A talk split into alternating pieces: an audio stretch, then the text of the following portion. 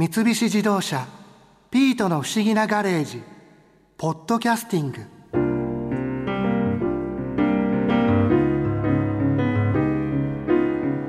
ちょうど日が暮れるところだわ。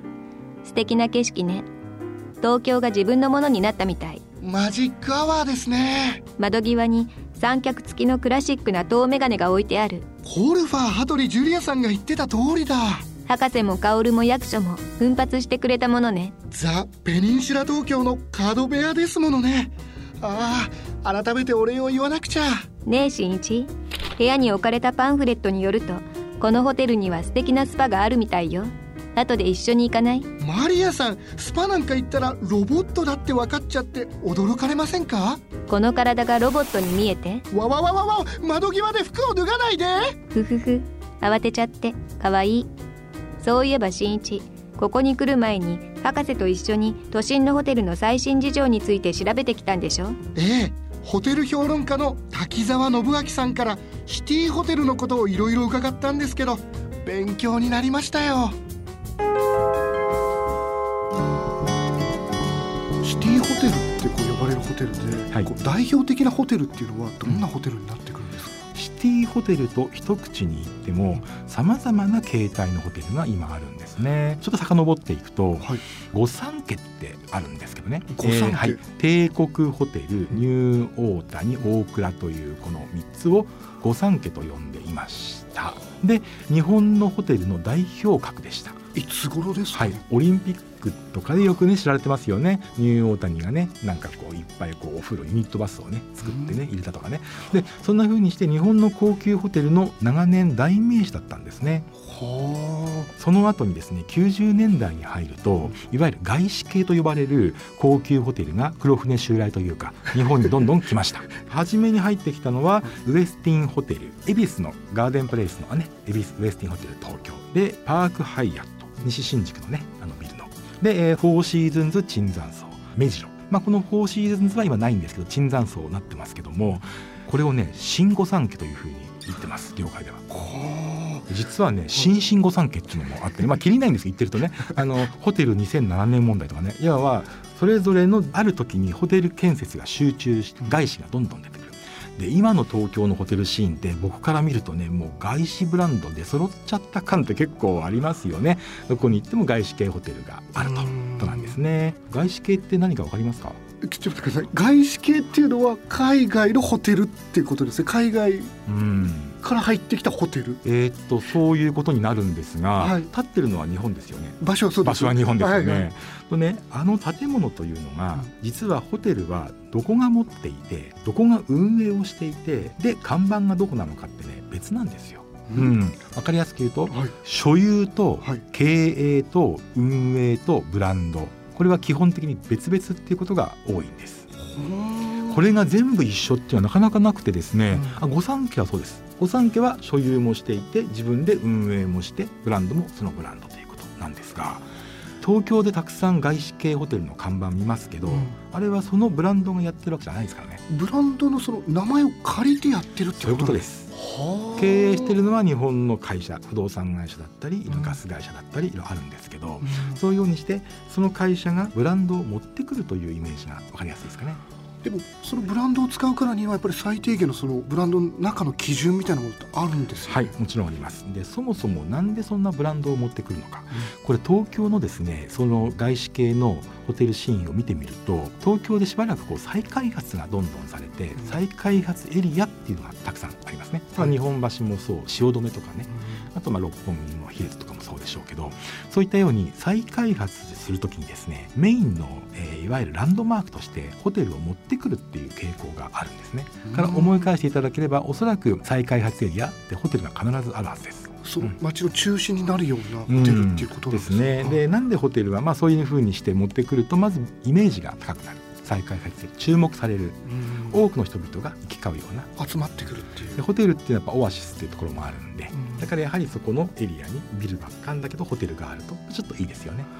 潤いがあるというか。なるほどちなみになんですけど、はい。ホテル業界ではい。この2019年のこう最新情報とかって何かありますか、あの開業予定ですね。たくさんあるんですが例えばあの、まあ、大倉ホテル大倉がこれが9月に一一応開業予定ということでやはりあのどんな大倉に変わったのかあの時の昔の大倉の雰囲気が残っているのかとかまあ、注目すべき点は多くありますね。まだどんなふうに変わるかは分かってない。出てきています。ただね、ホテルってやっぱりこう実際入ってみないとわからないですからね、泊まってみないとわからないところがあるんで、まあ楽しみですね。あとやはりあの金沢っていうのも結構ですね今開業ラッシュ金沢？はい例えばあのホテルアゴーラっていうブランドがありまして僕は注目してるんですけどこのアゴーラも金沢に開業したりとか金沢はやっぱり海外のお客さんが結構多いってことなんですか、うん、日本らしい街ってそうですよね。京都もそうだけどやっぱり皆さん行きたいですしね。金沢も美味しいものもねたくさんあるしやっぱ新幹線も通ってその辺も、ね、あるんでしょうね。なるほど。であとはですね2020年になるとあのマリオットの最高級ブランドエディションホテルができますね。虎ノ門最高級ホテル、うん、マリオットっていうのもかなり有名なんですマリオットって有名も何も世界最大の今ブランドじゃないですか？あのスターウッドっていうブランドがあるんですけどウエスティンとかシェラトンってありますね。ああれはスターウッドっていうブランドなんですが、はい、そのスターウッドも買収した。マリオットってかなり大きいんですね。大きなブランドですね。外資系といえばマリオットみたいなイメージもあるくらいですよね今ね。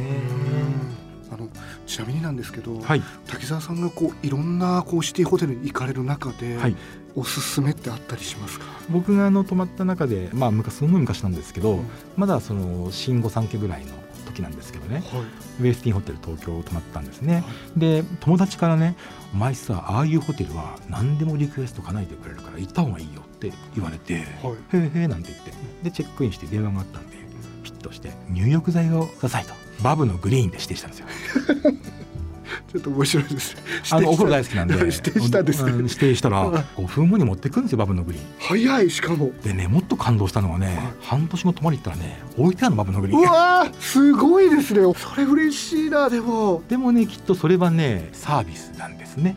うん、うん、っていうのはおもてなしとかホスピタリティとかサービスってシティホテルととてもリンクする言葉ワードなんですが今の話ってコンピューターで管理すればできることなんですよね。そう思いません、うんうん、やっぱりねこうホテルの真髄というかいわゆるおもてなしとかって全く別物だと僕は思っていて。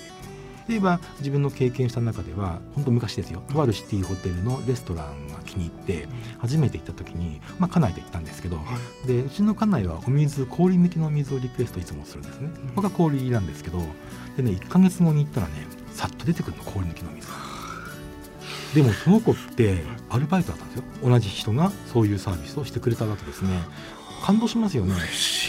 おもてなしってそういうことなんですよねホテルってこうハードソフトヒューマンってよく言うんですけど、うん、人人との心のつながりこれがまたシティホテルを楽しむ醍醐味でもあるということなんですね。なるほど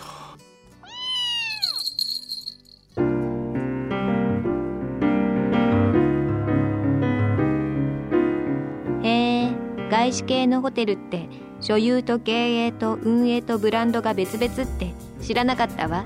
でもペニンシュラ香港の重役の娘さんでタレントのコルファー羽鳥ジュリアさんから聞いた話ではこのホテルはブランドも運営も全世界共通だそうですよ。スパの運営も香港と一緒なのかしら。さあどうでしょう？じゃあスパに行って確かめましょうよ。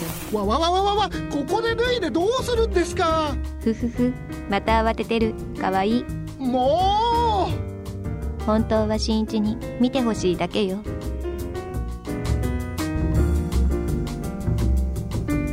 三菱自動車ピートの不思議なガレージポッドキャスティングこのお話は Drive your Ambition三菱自動車がお送りしました。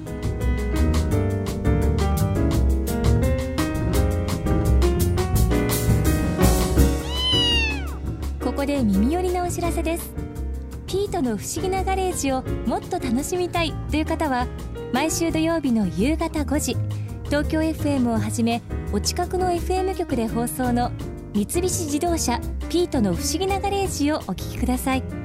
外に出かけたくなるとっておきのお話満載でお届けしています。